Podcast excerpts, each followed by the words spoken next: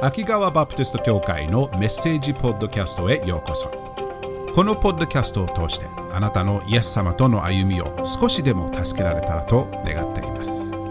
秋川バプテスト教会についての詳しい情報は秋川 BC.com または秋川バプテスト教会と検索してください。ではメッセージをどうぞお楽しみください。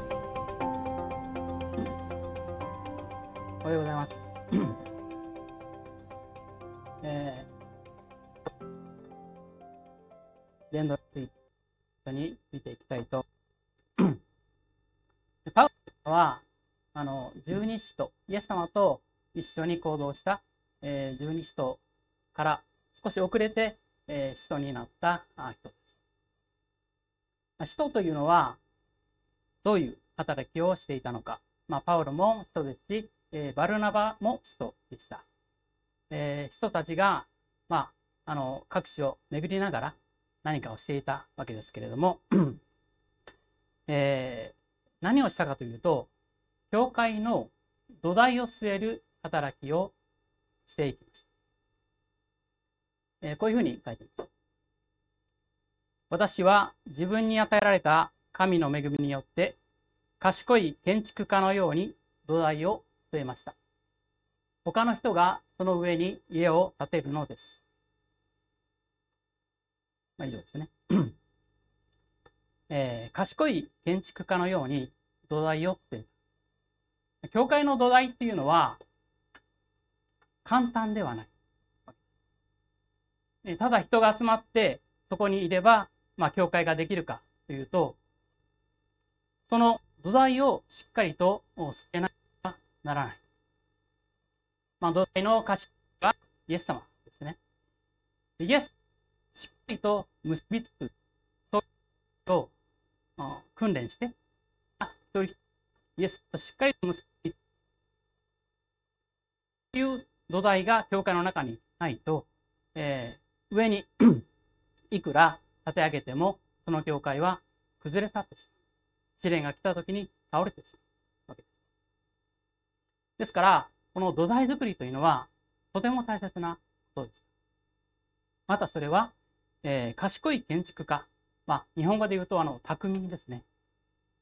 匠のように、本当に難しいことなんです。ですから、まあ、この難しい働きをパウルは、まあ、やっていったわけですね。まあ、あるところには1年間、ある時には3ヶ月というふうにいながら土台を作って、でその教会の中で、えー、救われた人の中から、あ、この人は牧師になれると思った人を立てて、で、自分はその後別の場所に行くわけです。そこで土台を据えて、教会を作って、またそこを牧師に任せていく。そして次々教会を作っていく。まあ、これがパウロ、使徒たちのです。ですから、使徒が、の後ろには、教会が立っている。パウロは生涯に3回の大伝道旅行をしました。毎回、えー、1000キロから3000キロぐらい えー、1000キロといったら私の実家が高知にありますけども、まあ、ここからだいたい900キロですね。えー、長い時でその3倍を歩いてです。船でです。まあ、相当な距離を歩きながら、船に乗りながら、電動旅行をしていった。まあ、それがパウロだった。えー、歩きですから何度もこう野宿をね、宿があるわけじゃないですから、野宿をしたり、またこう野犬に襲われたりとかいろいろなことがあったと思います。まあ、その時の様子をパウロはこのこういうふうに、えー、後で、えー、10回しております。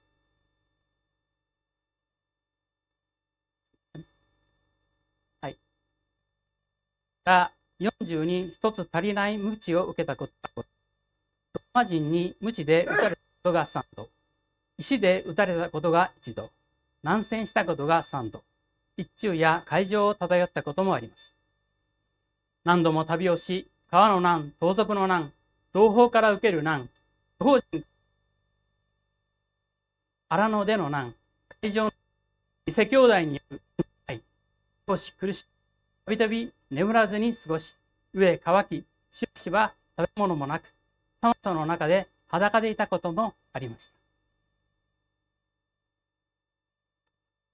えー、ユダヤ人から40に1つ足りない無知を受けたことが5回。えー、無知ですね。あの、旧約の規定で40回までは打っていいけれど、40回以上は打ってはいけないっていう立法があるんですね。ですから、40に1つ足りないということで、えー、ユダヤ人からの鞭打ちを受けた。で、ローマ人というのは、あの棒のようなもので鞭打ちをするんですね。細い棒をこう束ねたようなもの。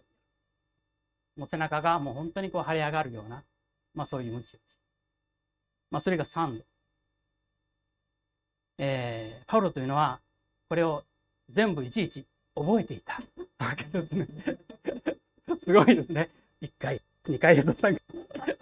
あのこともあった、このこともあったというようにね、なかなか執念深い 人がパウロですね。日本人だと、まあいろいろありましたっていうね、まあ大変でしたっていう、まあ、この人で、一言でこう、水に流すんですけれども、ユダヤ人はですね、なかなか執念深くですね、全部覚えている。でも、覚えていてくれたおかげで、どれほどパウルが苦労しながら、観難に遭いながら、私たちに福音を伝えてくれたのか。それがわかるわけです。まさに命がけで福音を伝えていきました。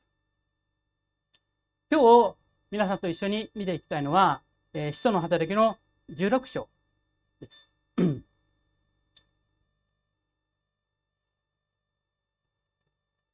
まあ、16章ですけれども、まあ、その前の5章にですね、えー、パウロが、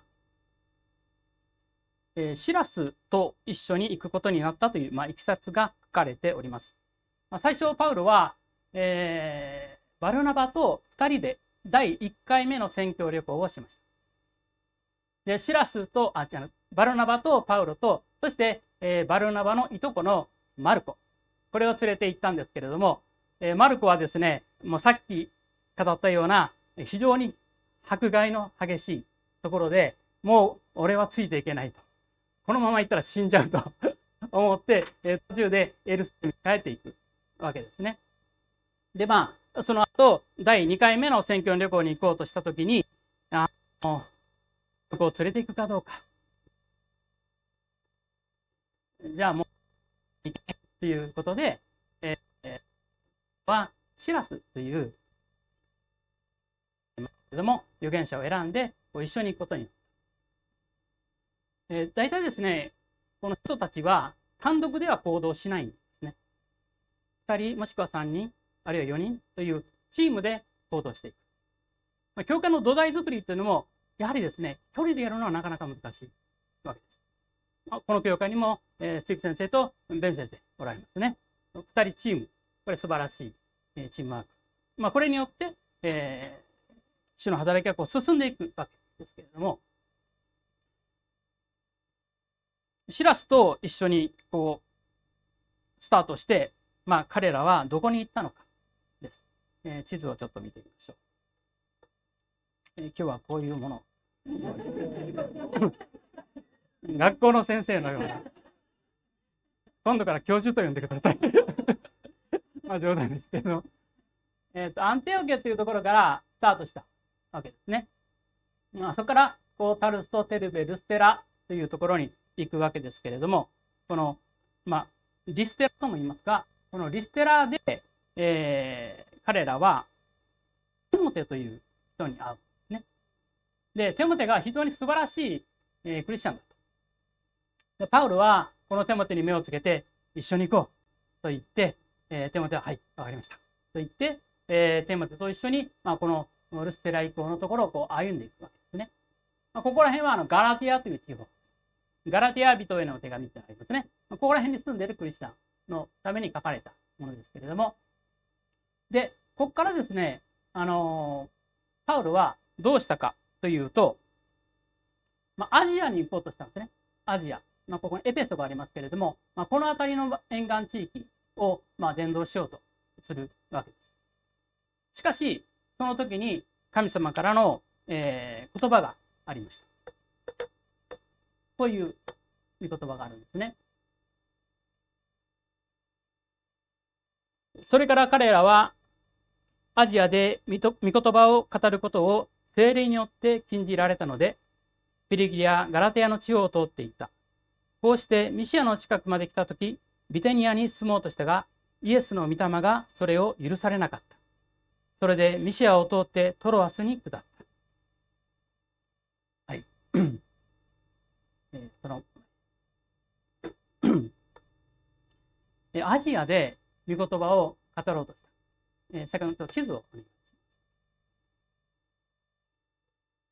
アジアで、えー、御言葉を語ろうとしたけれども、えー、なんと精霊によって禁じられた。とられるということがあるんですね。精霊がそれを許さないな。で、アジアがダメなら、えー、彼らはですね、これこっちがダメならじゃあこっちかなと。でも、イエスの御霊がそれを許されなかった。一体どこに行けばいいかということです。私たちも、えー、この人生の中で、あそこに行こうと思ってダメだった。ここに行こうと思ってダメだった。ということがあると思います。この会社に就職しようとしてダメだった。ここにもダメだった。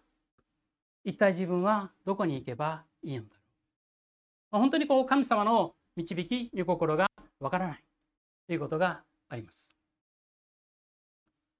パウロもこの時にあそこに行きたい、そこに福音を伝えたいという情熱があったわけです。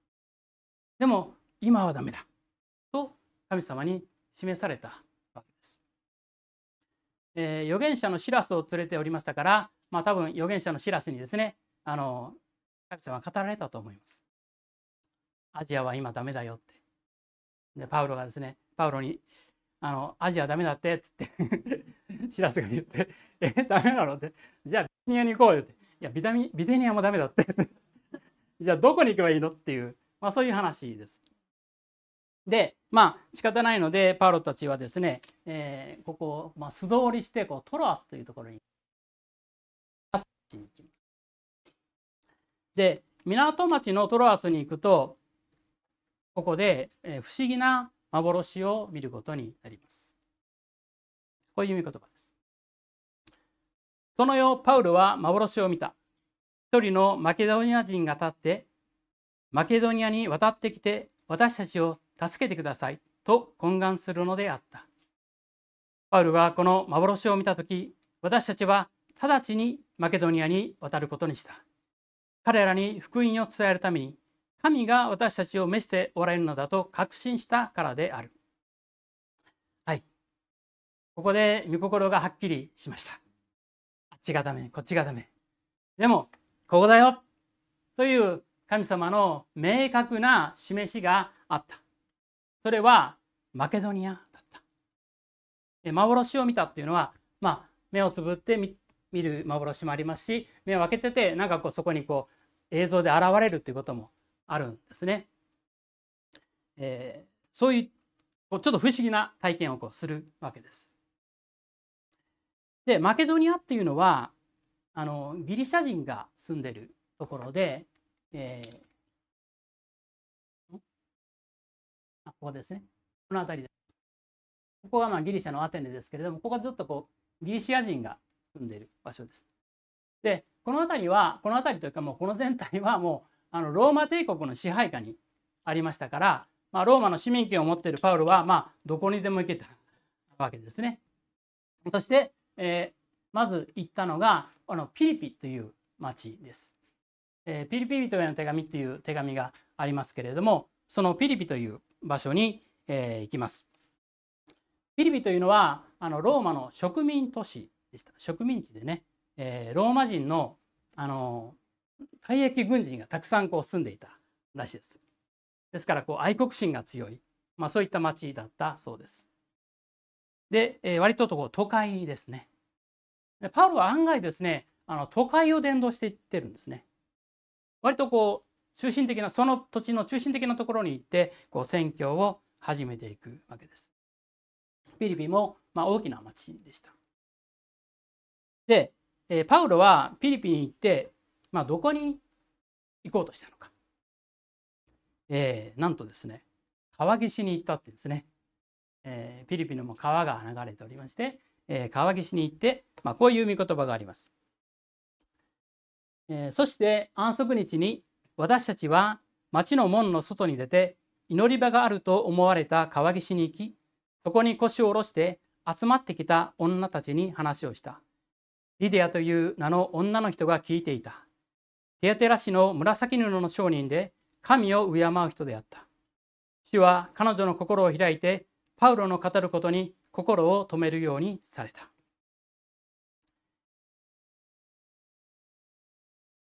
この祈り場というのはユダヤ人たちの集まる場所でした。このピリピにはユダヤ人たちの 街道がなかったようなんですね。パウロは不思議なんですけれどもあの私は違法人のための人だというふうに言うんですが行った先々でまずユダヤ人に伝道してるんですね。でパウロのその頭の中にはユダヤ人のユダヤ人とクリスチャンがクリス、えー、ユダヤ人違法人が、え、クリスチャンになって共に新しい一人の一人になるというそういうイメージがあったんです。ユダヤ人のクリスチャン違法人のクリスチャン。これが一人の人になる。キリストの体になる。というイメージがあったので、えー、ユダヤ人がいればとにかくそこにまず伝道に行くそして違法人にも行くということをこう繰り返すわけです。ですからこのピリピの町に行った時にも、え、まずユダヤ人が集まる場所に行くで。街道がなかったので、えー、川岸になんか祈り場があるユダヤ人たちの祈り場があるという情報を察知して、まあ、そこにいてこう待ってるわけですね。待ってたら向こうからですねぞろぞろとこう人が来る。あら女性ばかりだっていう感じ何を語ろうかなってでも、まあ、彼女たちはあの立法を知っておりましたから、えー、立法の、えー、立法学者であったパウロはその立法から旧約の予言からイエス様のことをですね伝えたと思います。で彼ら彼女たちはそれをこう理解していくわけですね。イエス様の十字架と復活を彼女たちにパウロは語りました。ここですごく鍵となる御言葉があります。14節の「主は彼女の心を開いてっていうこと主は彼女の心を開いて私たちが宣教するときに主はその相手の方の心を開かれるんです宣教というのは人間と神様精霊様の共同作業です2人が2人がじゃなくて両者が共同に働く私たちはこの唇で福音を語らなければならない。そうすると聖霊様は働いてくださってそれを理解させてくださる。だから私たち一人で頑張らなくていいということです。伝えたんだけどってねあとは聖霊様が働いてくださる。私たちはできることやる。ね。その素晴らしい共同作業が、まあ、ここに書かれているわけです。そして何が起こったかというと彼女は救われるんですね。えー、15節を見ましょう。そして彼女とその家族の者たちがバプテスマを受けた時彼女は私が主を信じる者だとお思いでしたら私の家に来てお泊まりくださいと懇願し無理やり私たちをそうさせた。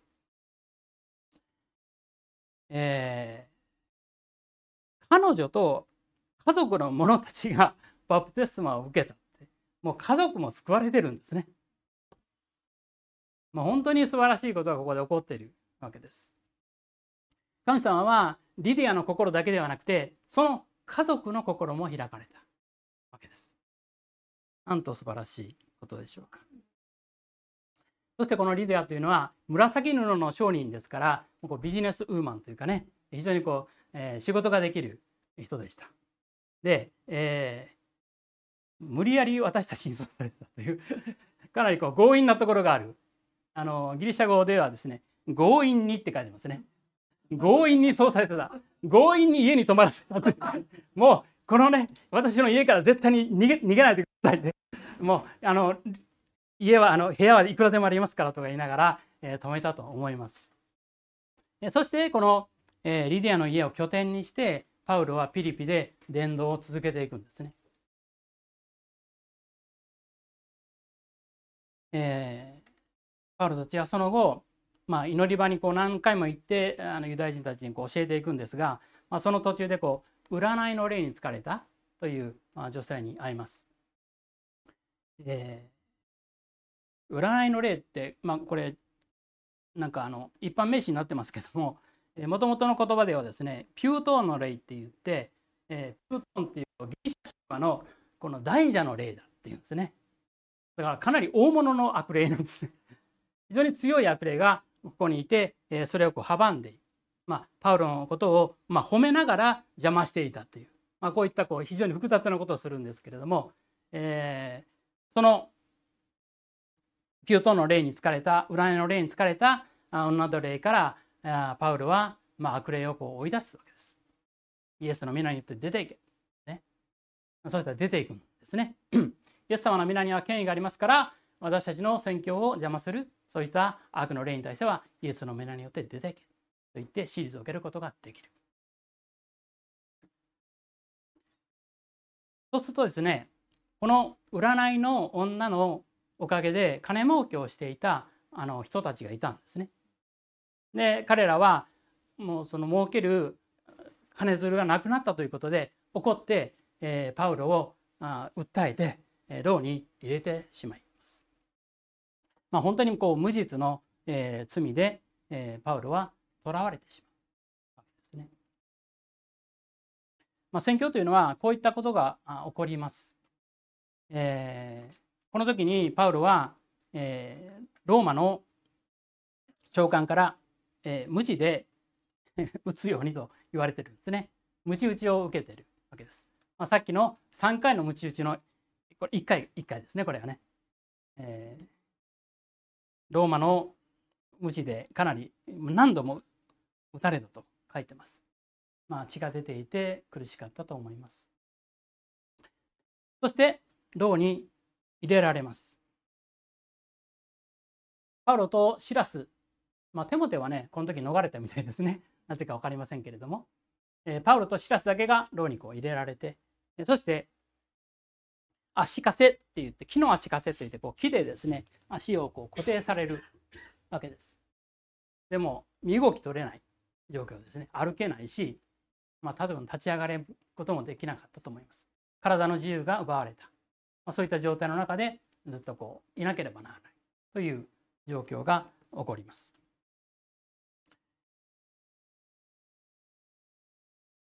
その牢の中でパウロとシラスは何をしたのか、まあ、これが今日のポイントなんですけれども御言葉にこうあります。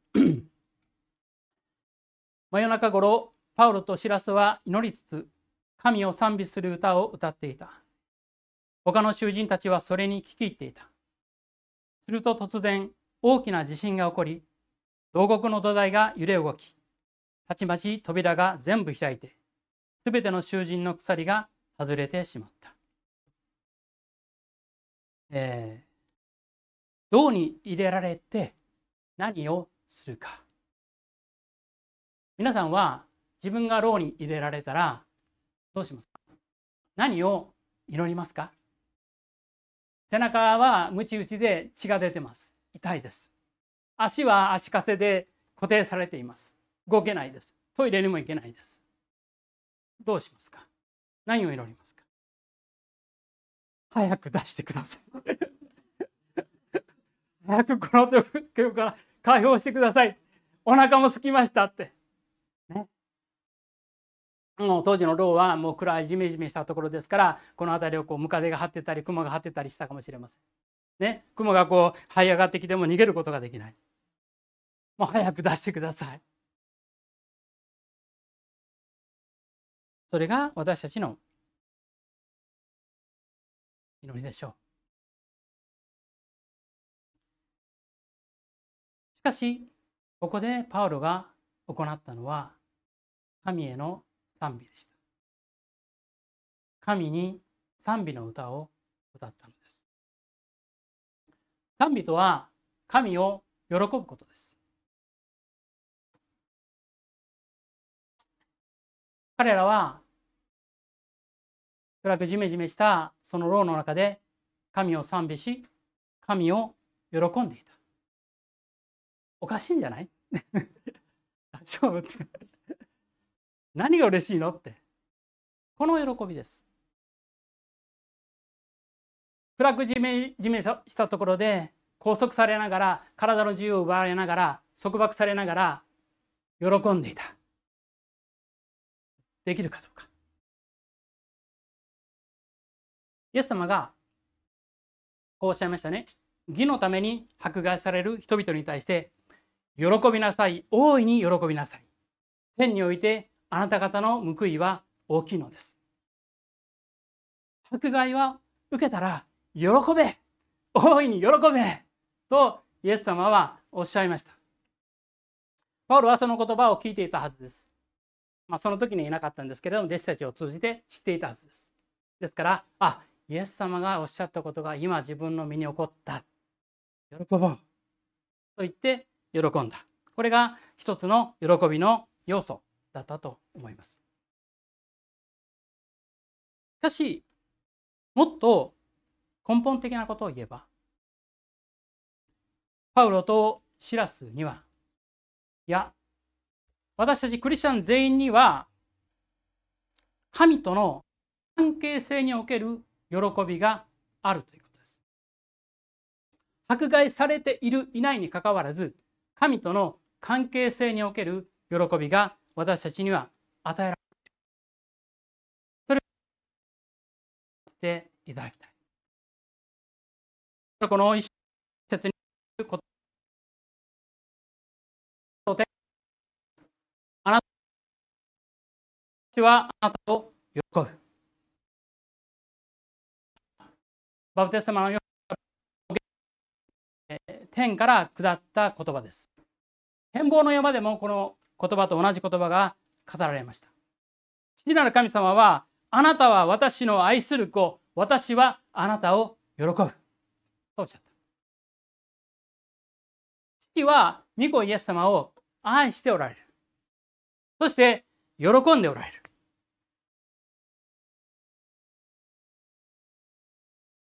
この愛するという言葉にはアガペというギリシャ語が使われています。神の純粋なる愛、アガペ。そしてこの喜ぶというところにはエウドキアというギリシャ語が使われております。エウドキアです。このエウドキアというのはちょっとあのいろんな意味がある言葉で、えー、神の御心にかなうとかですねそういった役にもこうなっているわけですけれども、まあ、ここでは喜ぶという言葉に訳されています。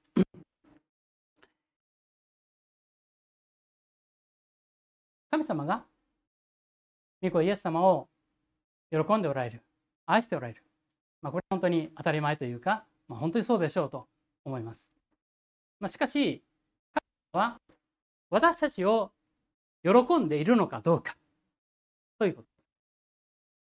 神は御子イエス様と同じように私たちを喜んでおられるのかどうか。この言葉を私にあなたにかけていただいているのかどうか。かけられるのかどうか。深い。そして神様のことを忘れてしまいがちな私たちにこの言葉はかけられるのでしょうか。エペソビトへの手紙の一章の五節を開いてください。エペソの一章の5節こういう言葉があります。神は御心の良しとするところに従って私たちをイエス・キリストによってご自分の子にしようと愛を持ってあらかじめ定めておられました。アメンね、あらかじめ愛を持って定めておられました。ここに救いの目的があります。私たちは何のために救われたのでしょうか？それはご自分の子神の子とされるためです。神の子とされるために私たちは救われた。イエス様を信じて十字架と復活を信じてそして私たちが義とされ罪が許される。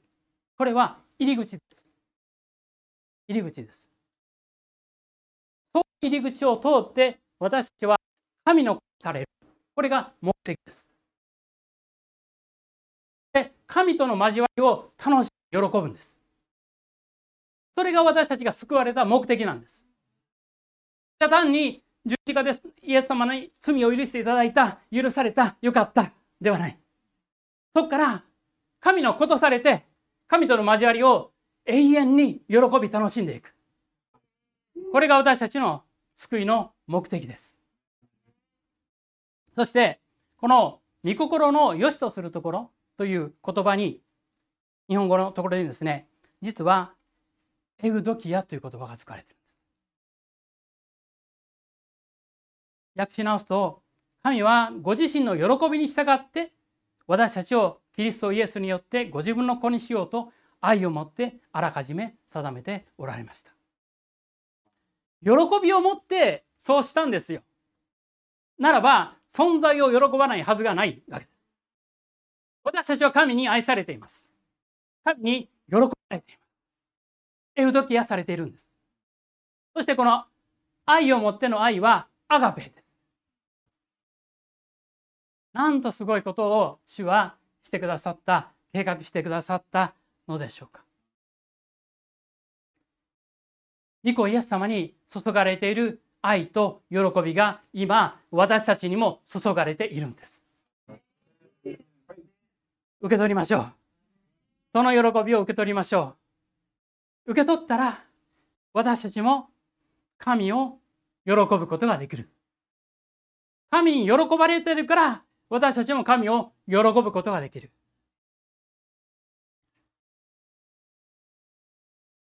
父よ、私もあなたを愛します。あなたを喜びます。ということができるわけです。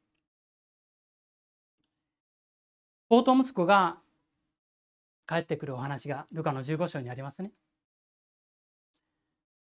父親を悲しませあらありとあらゆる罪を犯したであろうあの宝刀息子ボロボロになって帰ってきた時父はどんな反応をしましたか？抱きしめて喜んだんです。そして祝宴を開いたんです。もう一緒にいた兄が嫉妬するほどにその弟息子の帰還を喜んだ。帰ってきたことを喜んだ。この喜びが私たちに皆さんがどんなに罪深い存在であったとしても父は皆さんを喜んでおられます。そして帰ってこいと。おっしゃってるわけです。帰ってこい私はあなたをもう一度子にしたいんだと。そしてこの関係の中で永遠に喜んでほしい。私も永遠にあなたを喜ぶ。それが私たちと父との関係です。キリスト教の根底にあるのはこの喜びです。神の喜びです。神の喜びがキリスト教信仰の根底にあるんです。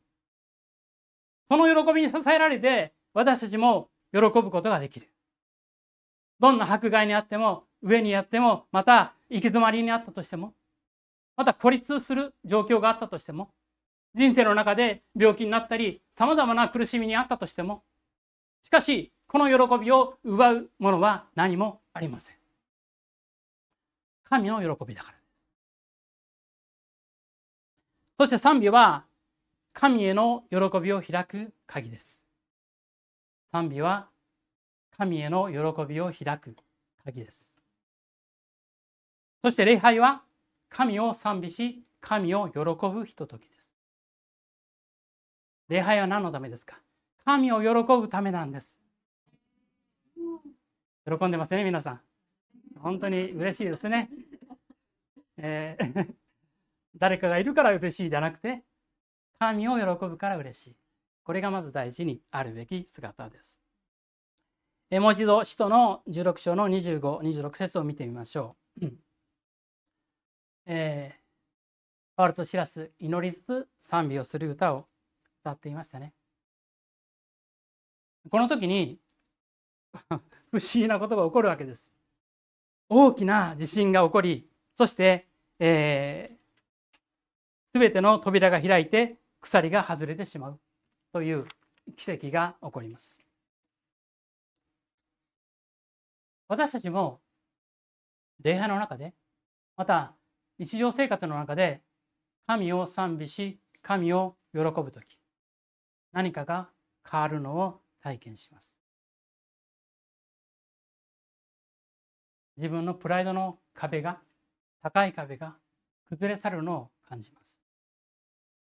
自分の心を縛っていた何かの鎖のようなものが溶けていくのを感じます。八方塞がりで人生に出口がないと思っていたにもかかわらず不思議な希望が与えられます。内面の変化が起こるんです。状況は変わらなくても質が変わるんです。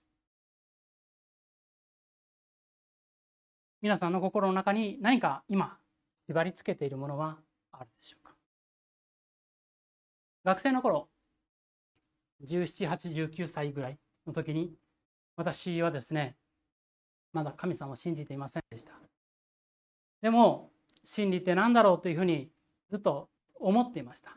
真理とは何かっていろんな本読んだりもしていました。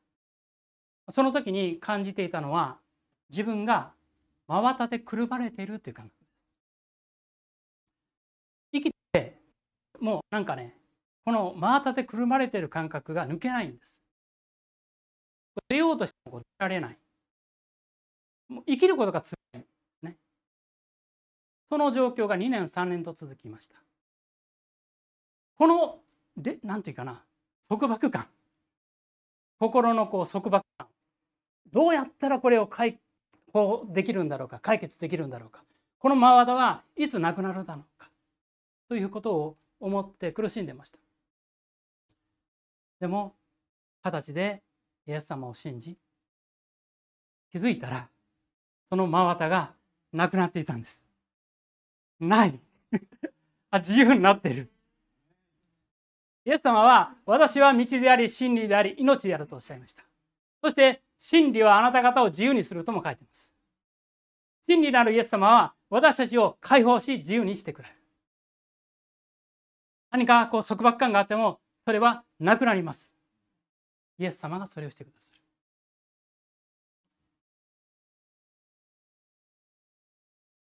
パウロとシラスは牢獄を礼拝堂に変えました現状に押しつぶされるのではなくて賛美をすることでその牢獄の質が変わっていったんです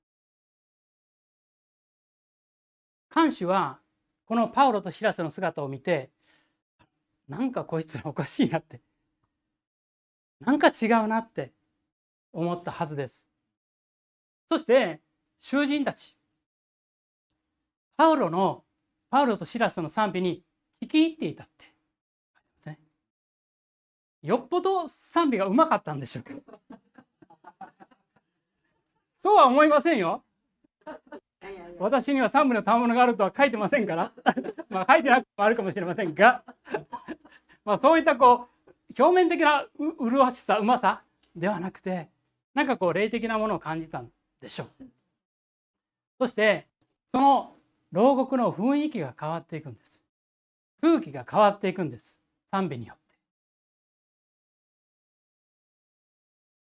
彼らは解放されてあの鎖が解けてねそのまま逃げてもよかったのに逃げなかったんです。多分このパウロとシラスと一緒にいたいなって思ったんじゃないでしょうか。そして看守はねあの逃げたらあの自分が殺されるべきっていう死なないといけないというルールがありましたのでローマのそういうルールがあったのであ囚人たち全部逃げていったはずだってこれねローマとあの扉が開いて、えー、いつでも逃げられるようになったのでって。で死のうとしたら、えー、パウロが、えー、自害してはいけない。私たちは皆ここにいると言って命を救ってあげるわけです。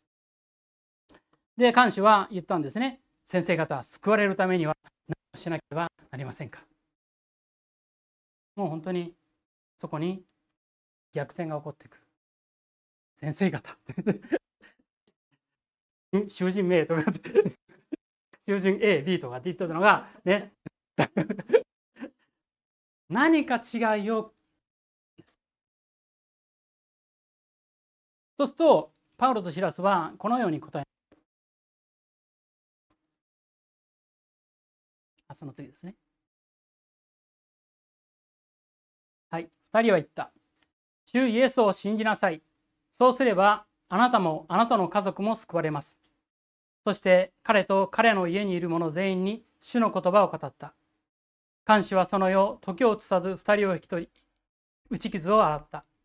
そして彼とその家の者全員がすぐにバプテスマを受けた。それから2人を家に案内して食事のもてなしをし神を信じたことを全家族と共に心から喜んだ。主イエスを信じなさい。そうすればあなたもあなたの家族も救われます。この御言葉有名な御言葉はここで語られた言葉なんです。そして単に信じたら家族が自動的に救われるということではなくてパウロとシラスを招いてそして家族全員に福音を語ってもらったんです。実際的な行為があるんです。そして家族も救われたんです。ですからこの言葉を信じて主よを信じて家族も救いたいという人はスティーブ先生を家に招いてください。家族全員に福音を語ってもらってください。そしたら家族も救われます。皆さんの信仰だけで救われるのではないんです。が福音を語らなければならないんです。その責任は牧師にあります。あ冗談です。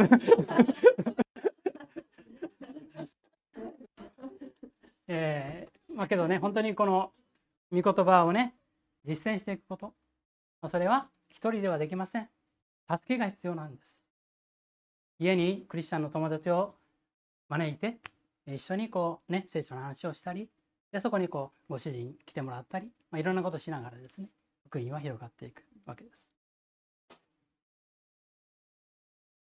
あの牢獄の賛美がこの看守とその家族に広がりました。神を信じたことを全家族と共に心から喜んだ。喜びがこの家族に爆発してるんです。違法人が救われたんです。フィリピの。まこれローマ人なのかガラディア人なのかあ、えっと、マケドニア人なのかそれはちょっと書かれてないのでわからないんですけれども違法人が救われました。リディアの家族というユダヤ人の家族が救われました。そして看守の家族違法人の家族が救われました同じキリストの体に組み入れられたそれがここで起こっているこです。この2つの家族は多分この土台になっていたはずです教会に屋さんがいて看守さんねあのこういう名詞がないんで わからないんですね。まあ、看守さん、A さん、ね。まあ、役員とかなんかもしれないね。パウロは、まあ、そこで土台を作って他の場所に行きます。そしていろんなこう旅をしていく。で第3次宣教旅行ではあのローマまで行っちゃうわけですね。でローマでもまたこうローにとらわれてしまう。まあ、多分このローマで投獄された時に書いたと思われるピリピ人への手紙っていうのがあるんですけれどもそのピリピ人の手紙の4章の4節にこういう見言葉があります。いつも主にあって喜びなさい。もう一度言います。喜びなさい。これはパウロの苦難に満ちた人生の中から生まれた言葉です。単にクリスチャンって喜ぶべきだよって言ってるような軽い言葉ではありません。いつも主にあって喜びなさい。もう一度言います。喜びなさい。あれほどの迫害を受けながら、あれほどの苦しみに遭いながら、この言葉を言うことができたパウロ、なぜでしょうか？それは彼の心に神を喜ぶ心があった。揺るがない神を喜ぶ心があったからこの言葉が言えたわけです。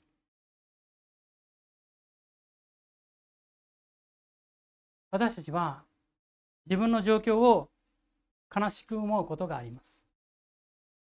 友人から裏切られた。人から裏切られた。また主人との関係奥さんとの関係うまくいかない子供との関係がうまくいかないそれは悲しい出来事です悲しみが私たちの人生の中に実際にありますまた病気になったら痛いんです苦しいんですそれは紛れもない事実ですそれは大丈夫ですよ えー、当たり前の感情として私たちがこの人生で味わうものです。悲しみや痛みや苦しみはある。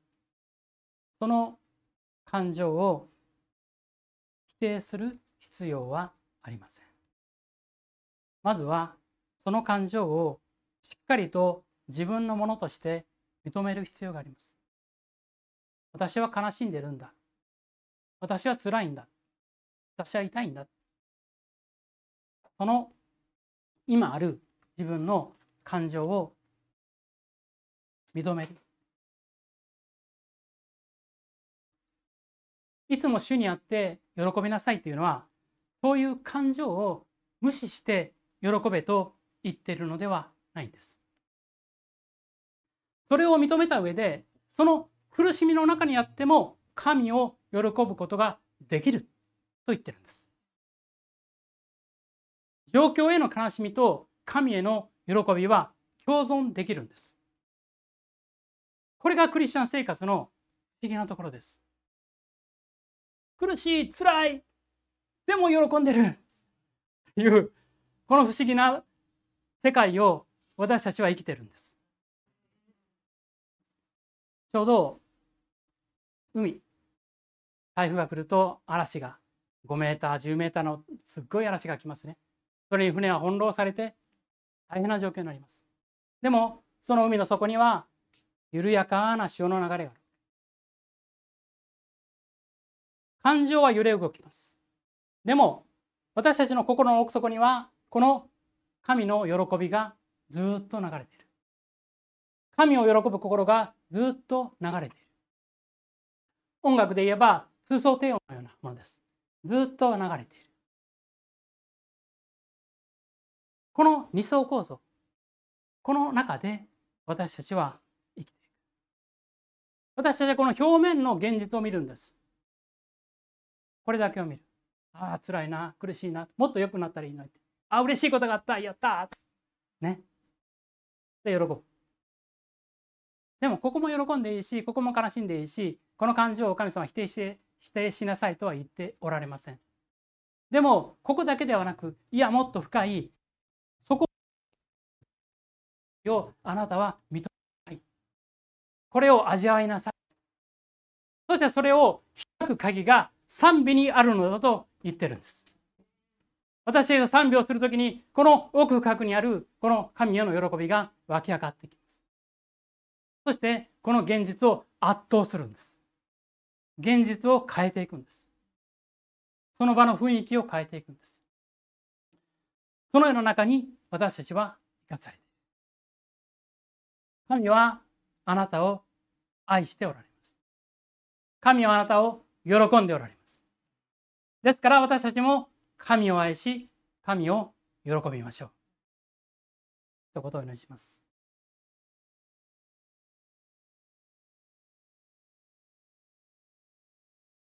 恵み深い天の地の神様今日はパウロの歩みを通してなぜ彼があれほどまでにあの苦しみの中にあって喜ぶことができたのかを聖書から見ることができました。何よりも主よ。あなたは私たちを愛しておられ喜んでおられる。本当にこの現実に心から感謝をいたします。どうかその愛を全身で受け止めて私たちもあなたを愛しあなたを喜んでいくことができますようにどうぞ導いてください。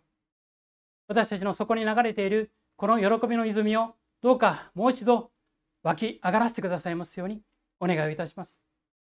現実的な苦しみの中にある兄弟姉妹がいるかもしれませんけれどもどうか主よその喜びを回復しお与えください。あなたが与えてくださったこの素晴らしい人生に感謝します。罪を許しただけではなくて私たちは子として子として永遠に喜んでくださるあなたとの関係を本当にありがとうございます。どうぞ人の交わりを楽しみながら喜びながらこの人生を生き続けることができますように永遠にあなたと生きることができますように私たちを導いてください。感謝しイエス・キリストの皆を通してお祈りいたします。